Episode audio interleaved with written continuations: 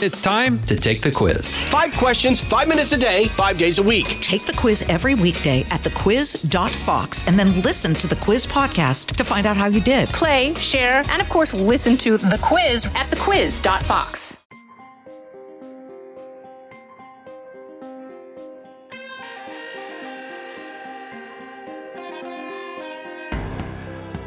right, boys and girls, we are back with another edition of the Ben Domenech podcast brought to you by Fox News. You can check out all of our podcasts at foxnewspodcast.com. I hope that you'll rate, review, and subscribe to this one and share it with your friends if you find it of interest. Today, I have a conversation for you with Chad Pergram. He's the senior congressional correspondent for Fox News, familiar to you all, I'm sure. Um, he is our resident historical congressional expert when it comes to everything that goes on on Capitol Hill. And uh, he is uh, t- talking to me today about a number of different issues of importance on Capitol Hill, particularly the reaction to China's uh, spy balloon, which uh, has roiled a lot of the conversation there at the moment. Uh, and of course, the anticipation of President Joe Biden's State of the Union, the first where he'll have to face off against a new speaker in Kevin McCarthy. Chad Pergram coming up next. Jason in the House, the Jason Chaffetz podcast. Dive deeper than the headlines and the party lines as I take on American life, politics, and entertainment. Subscribe now on FoxNewsPodcast.com or wherever you download podcasts. Chad Pergram, thank you so much for taking the time to join me today. Great to be here, Ben. Thank you. I have many things to talk to you about and was initially uh, planning to talk to you about the specter of the debt limit fight hanging over the upcoming State of the Union. But now we have mm-hmm. another specter to talk about, one that that yes. hung over the entire United or most of the United States uh, over Cast the past. a long uh, shadow. Yes, uh, the conversation obviously is going to be have to be one that President Biden addresses. One would think in the State of the Union. What's the reaction on Capitol Hill to how this played out? Well, immediately you had Republicans saying, again, another example of the president's poor leadership. Uh, this shows that the Chinese can do whatever they want to do to us willy nilly.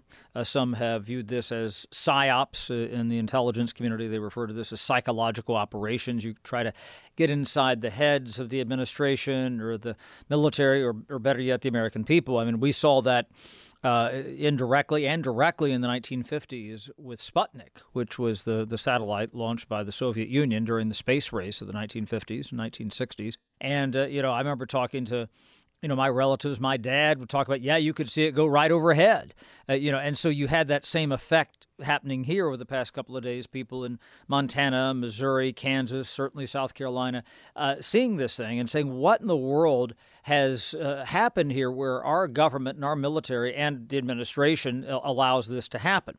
Now, there's a few things we don't know yet. The administration says we were tracking the thing the whole time and uh, you know we didn't want this to come down somewhere where it could have harm. Now, you know, I'm not a, a, physicist, but I know the physics of this are going to be very complicated. But they were very good in terms of the physics of saying, okay, once this gets offshore, we can bring this down and, and kind of pinpoint where it would land. Again, it has to land in territorial waters of the United States, which is 12 nautical miles, so that happened. Recovery, that's a problem. The question that is not answered is just A, what did it scoop up? B, has this happened before? And there's, depending on who you talk to, different information there. And if it was uh, scooping up stuff, why didn't we jam it or were we jamming it? I had that conversation with a very senior Republican just this morning, and they said, well, even if we jammed it, it's obvious that it was still being controlled. You know, this was not a, a free floating thing. Uh, they were obviously controlling this back from, from China. Here's the other part of this is that we knew that Secretary of State Blinken uh, was planning to go to Beijing before this happened, not going now. Um, there are some who have raised the question as to whether or not uh, President Xi in China actually has full control. There is some uh, tension there between the military and him. and certainly in the you know how they've handled COVID for several years, and then suddenly dialing that back, but that the military kind of had carte blanche to do what it wanted to do. And that could be even a more dangerous situation if you don't have direct control in China of the military, where maybe you can have diplomatic talks with somebody. And it's thought, and this is just a theory, th- these are people trying to figure out everything on Capitol Hill, but the conversations I've had with people the past few days, you know, maybe this was done by people below Xi to undercut the conversation with Blinken. That's a problem. Uh, one thing that is interesting to me about this is obviously, you know, you have these these critics who are emerging who are saying, surely we we should have been able to do something about this earlier, um, and there's some discrepancy about uh, kind of how much we knew about it approaching, uh, especially when it was off the the coast of Alaska. Uh, is there any clarification on that yet, uh, or is that something where we're going to have to wait until there's uh, further briefings and, and, that type of thing uh, to know what the situation was in terms of preventing it from even getting as far as it did? Yeah, certainly not enough information just yet. More clarification to come. Uh, you know, we work very closely with the Canadians as well. Uh, you know, this floated through Yukon, British Columbia, uh, you know, Alberta, Manitoba, presumably. You know, I mean, there's a lot. Saskatchewan. I'm, i think Manitoba is a little further east there. Uh, but but you know, you think about the Canadian provinces there, and it's not like this is this is just another ally. This is the United States and Canada.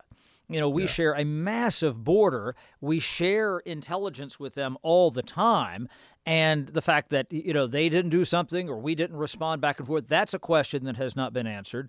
I mean you know you had uh, you know the canadian government calling the chinese ambassador in ottawa in for a dressing down just a couple of days ago. Uh, that's a, a, part of this puzzle that has not been worked out because you know montana is a lot smaller than canada. And, mm-hmm. and and there's a lot more places up there. You could probably shoot it down in in, in places in northern alberta uh, british columbia whatnot where it's not going to touch anybody. Uh, so mm-hmm. that's a that's that's an issue as well. You know, I, I, think that this is just, uh, you know, I know that you are a student of, of history.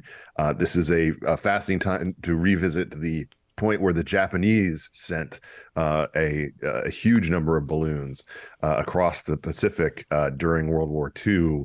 Uh, which ended up being covered up, obviously, by our government in order to prevent the type of psyops that you're talking about. Ultimately, uh, the bombs that those balloons were carrying only resulted in, uh, I believe, the deaths of six uh, Americans who, uh, uh, unfortunately, young children who came across a, um, a bomb while on a, on a picnic. Uh, and that story was was thoroughly squelched at the time because they were worried that Americans would would freak out. It is a little freaky to look up into the air and see something like this and feel like, you know, is there someone in in charge who's actually going to do anything about it? And that to me is just an interesting aspect of this. You know what's amazing about this, Ben, is that, and this is maybe, uh, you know, we're still trying to piece this together, but maybe some might, you know, take a defense of the administration on this is, you know, you don't know exactly what's on it. So maybe there was an intel- intelligence failure there. That's the first thing. If we shoot it down, what does it do? Maybe it took literally a couple of days to figure this out. You know, President Biden said he gave the order on Wednesday to do it safely. Well, safe means a couple of things. If we shoot it down, does it, you know, is it an EMP effect over the United States, electromagnetic pulse, and it knocks out all of your, uh, you know, videos and cars and anything with a computer chip in it? I guess that would take care of TikTok, frankly, Ben. I don't know. Maybe so you killed two birds with one stone there. I don't. I don't know. But but but you know, or is it a dirty bomb? You know, those are the types of things that we just don't know. So that's one thing. Number two, this would not be the first time and this is why people, uh, uh, you know, I think, in my opinion, you know, they need to study their history and and follow what has happened before. Uh, you know, little incidents sometimes have sparked global conflict. I mean, go mm-hmm. talk to Archduke Ferdinand about this. You know, I mean, the assassination in 1914, you know, that sparked World War One you know, the U 2 incident in 1960s with a, 1960, uh, in fact, with a, a spy plane, uh, you know, you know, went down in the Soviet Union. Francis Gary Powers was the pilot. I mean, I'll even go to more recent history, and I talked about this on the air on Saturday, where you had a U.S. surveillance plane with military people that went down uh, on Hainan Island And this mm-hmm. was in 2001, before 9 11. And there were about nine or 10 days before the United States got their service personnel uh, back. And there was a question yeah. about were they spies, or are they spying, or are they conducting surveillance? You see, but but you know, but we were doing this, and, and and you know what? People have not talked about also, and this is the stuff that we would never know unless we would be privy to the briefing. What are the things that we do all the time over there that if we, you know, if we were to be provocative here and shoot the thing down, we might have something at risk there either assets, meaning human people on the ground giving us intelligence, number one, that we know that they know where they are and we shoot this down and that's where you get to your archduke ferdinand moment. You know you start something bigger by taking aggressive military action that results in something that you really don't want to be into which is world war iii or four depending on how you calculate this uh, after the cold war well, you know, Chad, I think that this is going to be interesting to see uh, what President Biden says. He has a couple of other things that uh, you know, are are hanging over him right now, and and obviously one that I don't expect him to talk about uh, just before we get to the uh, debt ceiling issue uh, is the continued uh, issues related to classified documents, issues that have become increasingly frustrating for the you know top gang of eight folks on Capitol Hill, particularly you know Senator Mark Warner uh, who has been, uh, uh, it seems, very frustrated with the fact that uh, they're not getting more information about what was in these documents, uh, about their nature, uh, and feeling that that the Biden administration is essentially trying to use the existence of a a special counsel on this to prevent the Senate from accessing the kind of information they'd like to have. what if, what's the latest on that, and and what are you hearing from uh, those members, Democrats and Republicans, uh, who are demanding that they have a clearer picture of what documents were in uh, President Biden's home. Well, the first thing to know is that anything dealing with the balloon in China at this point is now going to supersede anything about documents. Uh, you know, we yeah. don't believe that you know there were unbelievable state secrets in these documents. That's the first thing. Uh, but we don't know what was in those documents, and we don't know, you know, what was jeopardized in terms of national security. And this is where, uh, you know, Mark Warner, the chair of the Intelligence Committee in the Senate, Ron Wyden, you know, a Democratic senator from uh, Oregon who's been involved in intelligence matters for years, says, you know, we have the right to see these documents. You just can't tell us, you know, that you know we have to defer to the DOJ. This is where David Spunt, our correspondent at the Justice Department, has indicated that there is, uh, you know, an effort now by the Director of National Intelligence and the DOJ to provide some sort of a setting, to a forum to brief uh, them on what these documents are uh, and what was jeopardized. Uh, you know that that that briefing a couple of weeks ago was very unsatisfying for members of Congress, and it's given you know kind of people on the right something to talk about. You know, here's the problem that that House Republicans have. House Republicans went through this very rocky race for the speakership. They're not going to be able to pass many bills, even that that's good red blood for them, you know, that works for the conservative base. So all of a sudden they say, aha, you know, you know, there's this two-tiered justice system, the way that things were handled with the Mar-a-Lago raid and, and the way President Biden, uh, you know, they, they've treated him. So that gives them some entree there. That's one thing and it gives them the ability to talk about something else. That's something that uh, you know the administration and Democrats really didn't want to give them. Obviously, you know Republicans were kind of on the ropes after that rocky speaker race. They're trying to get their footing, and so this, you know, as, as if we were playing tennis, Ben, this would be an unforced error. So that's uh, you know kind of the, the first thing. Uh, but there is going to be a push for that, and and in the next couple of weeks, there's probably going to be you know, bifurcated briefings that talk about the, the Chinese spy balloon and also the documents. And here we are, you know, almost a week later. I remember standing outside the Senate Intelligence Committee waiting to see if there was any modicum of information, and nothing had really changed from the week before. So we're, you know, two weeks and change into this, uh, you know, just trying to see what these documents were and, and, and what might have been compromised. And we don't have any answers there either. Mm-hmm. You know, I, I think that it's uh, it's interesting the you run into the limits of what the House Republicans are really going to be capable to do here. And you know, the more that they emphasize this oversight uh, section of what they are able to do, you know, it's kind of a reminder of how uh, much the legislative process uh, that feeds into these uh, broader conversations about uh, spending and the like, uh, you know, has truly been broken for quite a long time. It, when it comes to actually having some kind of agreement uh, with Democrats, uh, you know, in the Senate and with the White House uh, on the upcoming debt limit fight. I know that uh, Speaker McCarthy is supposed to be addressing this later today as we're talking. Uh, what is your expectation for the way that these things are going to play out? Uh, and do you believe that, that that there's a clear understanding on both sides of of what is what is demanded here, what's wanted, and what's realistic when it comes to what Republicans are talking about on uh, on non-discretionary on on, on this non-discretionary spending versus discretionary? Right. Well, uh, this is going to be a very long kabuki dance between the president and Kevin McCarthy. Uh, they're just kind of starting off here. You know, Kevin McCarthy, you know, underscored he thought it was a better meeting than he anticipated. He said something very interesting, which which a lot of people didn't catch on to, which which perked my ears up right away. After he came back to the Capitol after the meeting with the president, he said, you know, if I were the markets. I would feel a lot better about this than, you know, a couple of days ago. Now, why is that important? Because if they have a lot of you know bad meetings and, and things going back and forth and bad blood and, and, and proposals that don't work, et cetera, or, or look like they're not doing anything about it, you could see getting into March or April or May and the market spins out of control because they don't interpret Washington as treating this as being serious. That's the first thing. Mm-hmm. Number two, you could have what happened in 2011, the last really big debt ceiling crisis we had, when uh, S&P, Standard & Poor's, said we're still going to downgrade the credit worthiness of the United States because you guys infused so much drama into this. And even though Congress eventually passed a bill which raised the debt ceiling and actually had a plan to deal with some debt, it was uh, so drama filled we don't have a lot of confidence in you guys so you could see s&p or moody's or somebody else maybe potentially you know take a preemptive strike as it were uh, but but here's the realistic part of this. Republicans, generally in, in Congress, they say, okay, 31 trillion, that's how much we're in debt. So now we have to talk about the debt ceiling. They use the debt ceiling as kind of a fig leaf to say, all right, now it's serious to talk about spending, and we're not going to touch Medicare, Medicaid, and Social Security. I'll say that again. We're not going to touch Medicare, Medicaid, and Social Security. Those are entitlements which make up about 65 to 70 percent of all federal spending. Yet we're going to balance the budget, and we're going to go after waste. Now, I talked a couple of days ago to Bob Bixby from the Concord Coalition uh, which has always worked on these budget matters.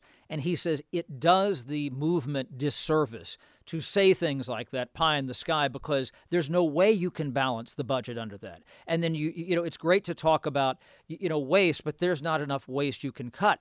And so politically what the members do, especially on the Republican side, is they come out and say they use the debt ceiling then as this cudgel to say we're going to talk about the debt ceiling because we're going to present the appearance that we are being fiscally responsible. And we are going to give the appearance that we are not going to touch those things that most Americans love Medicare, Medicaid, and Social Security. We're going to preserve those things, but we're going to prom- promise you this other thing that we're going to balance the budget. You know, I talk all the time, Ben, about the math. I, I'll tell you one thing the math on that one really doesn't work. And so that's why it's easy to come out and use this business about the debt ceiling as an effort to say, oh, yes, we're actually, you know, trying to be fiscally responsible. And as Bixby put it to me, uh, uh imagine this. Say, say I owed you $100. And, and I said, I'll get you next month, Ben. And you're like, all right. And then I come around and say, you know, Ben, in the interest of fiscal responsibility, I'm not going to pay you uh, that, those $100 now. And you, you would say, what? Because we have already obligated this. That's the problem. And what mm-hmm. are those obligations for? They're for defense, which I can make probably a stronger case now after what happened over the weekend with the balloon, frankly. Okay, there's even been some talk about cutting defense, which is the biggest part of, as you put it, discretionary spending, the spending that Congress allocates every year. Uh, and then you get into the entitlements. If you combine entitlements, Medicare, Medicaid, Social Security, and defense, that is 85% of all federal spending. You mm-hmm. can't balance the books that way. And so yeah. that's why some of this is farcical. So let me bring down the temperature in the room just a little bit. what McCarthy and the president will probably eventually do, if we don't get into some crisis here, is that they will raise the debt ceiling somehow, and I can talk about some legislative ways to do that, but come away with, and we've seen this before 2011, 2013, some modest agreement that puts some spending caps in or something, you know, something that addresses this in some fashion. And then Kevin McCarthy can come back and say, I got to win. We got some spending caps. We definitely went after waste. Okay, that's that's something he has talked about. We have strengthened Social Security uh, because if they don't deal with this in some form, that's going to be a crisis in a decade or so. So that's the opportunity. And here's the most important thing, Ben, and nobody has reported on this at all. Kevin McCarthy needs a friend right now. He went through this rocky speakers race. He won by the skin of his teeth. And as you say, they're launching all these investigations. Hunter Biden, we're going to hear about the border, uh, you name it, probably COVID origins. There's a lot going on there. But here's what's going on behind the scenes he's got George Santos running up and down the halls. That's the first thing. He's got Marjorie Taylor Greene in her first appearance on the Oversight Committee saying that it was wrong for uh, Michael Byrd, the U.S. Capitol Police officer, to shoot uh, Ashli Babbitt in the Speaker's lobby during the Capitol riot, and we should investigate that and investigate how the 1 6 prisoners are being held at the D.C. jail. You've got Lauren Boebert getting into a debate about bringing firearms into the Natural Resources Committee. You know, she came up the other day, she talked about ATF, Bureau of Alcohol, Tobacco, and Firearms. She says that sounds like a great weekend in Colorado. So the problem for Kevin McCarthy here is he has this extreme wing, this very loud wing in his party that breaks the VU meters on the audio board. They're so loud, and he needs to look like he's governing. Mm-hmm. So what does he do? You go and you govern and you cut a deal with the President of the United States on spending.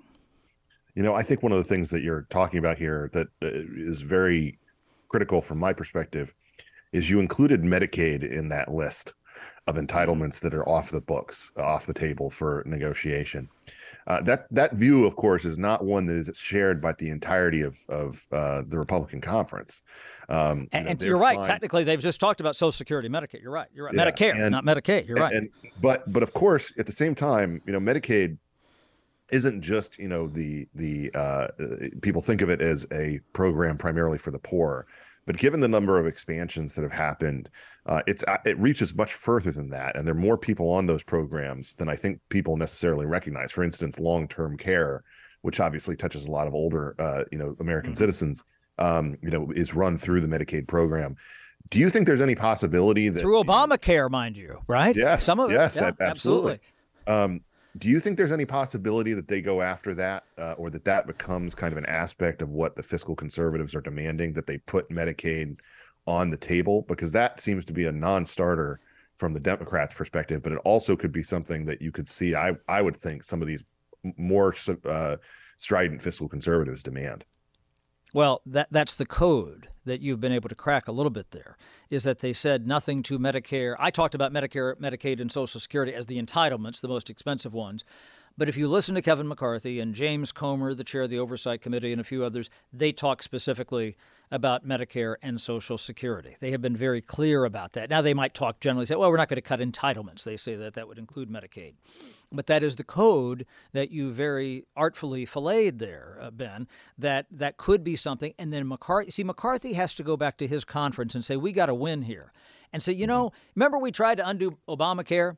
And remember when John McCain, you know, he can do the whole thing and then come back and say, look, we actually were able to chip away at Obamacare because we got this agreement here.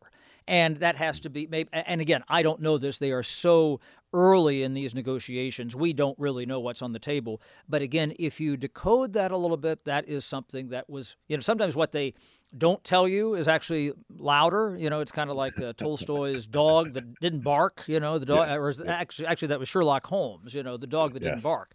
It's the same thing. So that dog didn't bark, but that's the dog we ought to be paying attention to. Mm-hmm.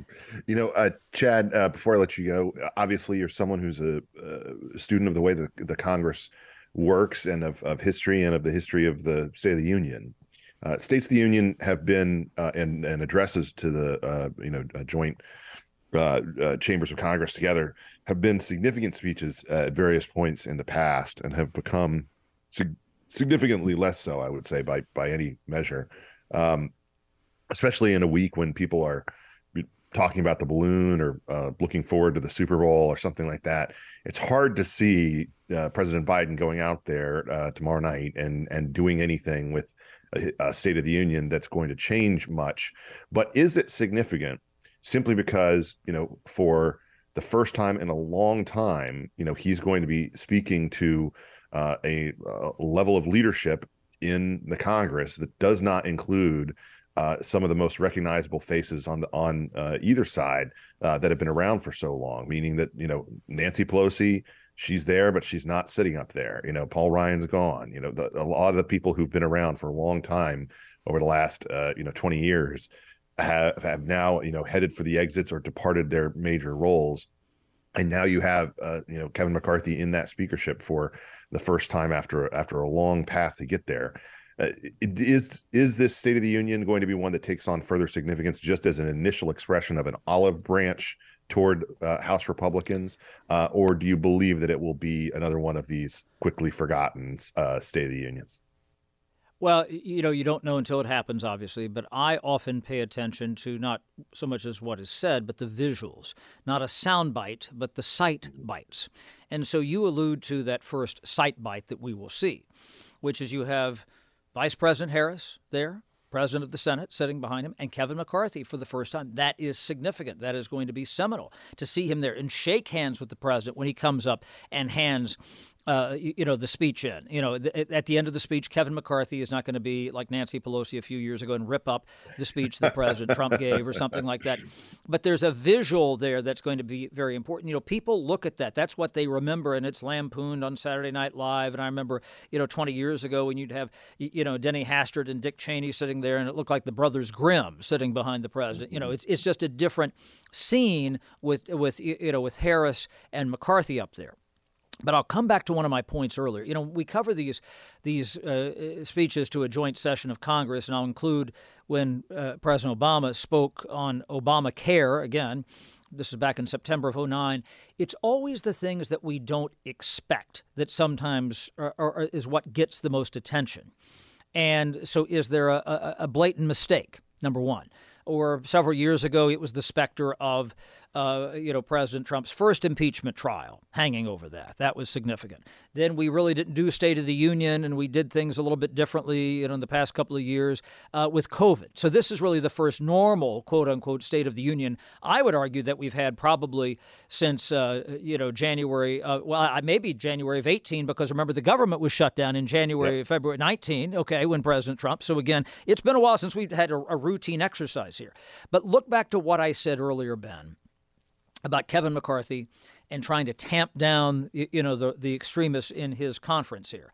You know there was a picture from last year's State of the Union and again you had Marjorie Taylor Greene and Boebert up just shouting like they were shouting at an umpire at a baseball game or something at the president. That was the the picture that people took away in the speech, not a joint uh, a joint session of Congress, but not State of the Union. In September of 09, the president spoke about uh, President Obama about his health care plan and was hectored by Joe Wilson. And nobody mm-hmm. remembers a darn thing that uh, President Obama talked about with health care and, you know, co-pays and everything else, but they remember Joe Wilson hollering at him, you lie. So mm-hmm. if you get to these tripwires, that's what people remember. But otherwise, people will probably come away if not, none of those those things happen. If everybody's uh, you know behavior uh, is you know they're on their best behavior and, and, there's nobody is in politesse or anything, people come by and say, yeah, that was a pretty you know average speech here, and we got to do more about China. And Republicans will say, yeah, he wasn't you know he he was weak. He didn't have, lay out a good plan for China, and they're going to hit that. He didn't lay out a good plan for the border. Those are the things to look at if things go you, you know the way we expect. If they don't go the way we expect for the reasons I just stated, that's what becomes the story. Chad Pergram, thank you so much for taking the time to join me today. My pleasure. More of the Ben Domenech podcast right after this. So I've seen and watched uh, a number of State of the Unions over the years, and I find them always to be uh, of interest in varying ways. Uh, sometimes they can be quite boring, but oftentimes there's something else that comes up along the way that is an indication of certain problems, certain aspects of uh, the presidency, the White House, the way that an administration's direction is going. Uh, that can indicate a lot more about what's going on uh, with the country than maybe what is said front and center. I think, for instance, of the, the different strains that developed uh, over the years, both in the 90s and then obviously uh, in the late 2000s uh, that indicated kind of the direction that and the focus that was going on on Capitol Hill wasn't necessarily aligned with the priorities of the American people. You know, I think, for instance, of George W. Bush uh, talking about getting to Mars.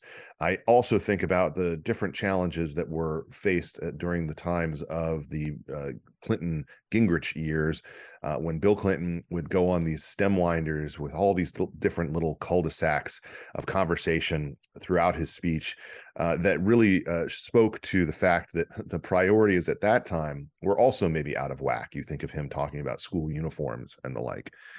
But one of the things that I do think is really interesting about this State of the Union is that it may be the first point where we see the type of generational shift in leadership in Washington that I and others have been asking for for a long time. You have uh, obviously President Biden still hanging on, you know, still unpopular, uh, still, you know, getting older every day and not really responding necessarily to the demands of the American people, certainly not when it comes to the economy. And you have a new generation of leadership on the Republican side and Kevin McCarthy, uh, who's going to have the opportunity to uh, sound a different note than those who've come before. Obviously, this new speakership for McCarthy is off to a bit of a rough start the 15 different ballots that he had to go through in order to get the job uh, certainly put some significant strain on the Republican conference but they've also resulted in a situation where Republicans are now more invested in McCarthy's success on all sides, meaning that if you are a conservative like Marjorie Taylor Greene or Lauren Boebert, uh, you actually need this to work out to a certain degree. Uh, and I think that one of the things that's going to happen going forward is that McCarthy's going to have to choose which fights to pick uh, in order to maintain his role as Speaker, but also to advance the ball toward a Republican majority two years from now. One that's going to be entirely framed in the context of the 2024 presidential stakes, where you already have Donald Trump running against his old foe in Joe Biden is something that now looms over the whole conversation uh, regarding that election. States of the Union oftentimes can be very boring as speeches, but they also can be very interesting as theater. And I think that one of the things that we have to take away from this particular moment in America is that we need more real policy and less of that theater. I'm Ben Domenech. You've been listening to another edition of the Ben Domenech podcast. We'll be back soon with more to dive back into the fray. Listen ad free with a Fox News Podcast Plus subscription on Apple Podcasts. And Amazon Prime members can listen to this show ad free on the Amazon Music app.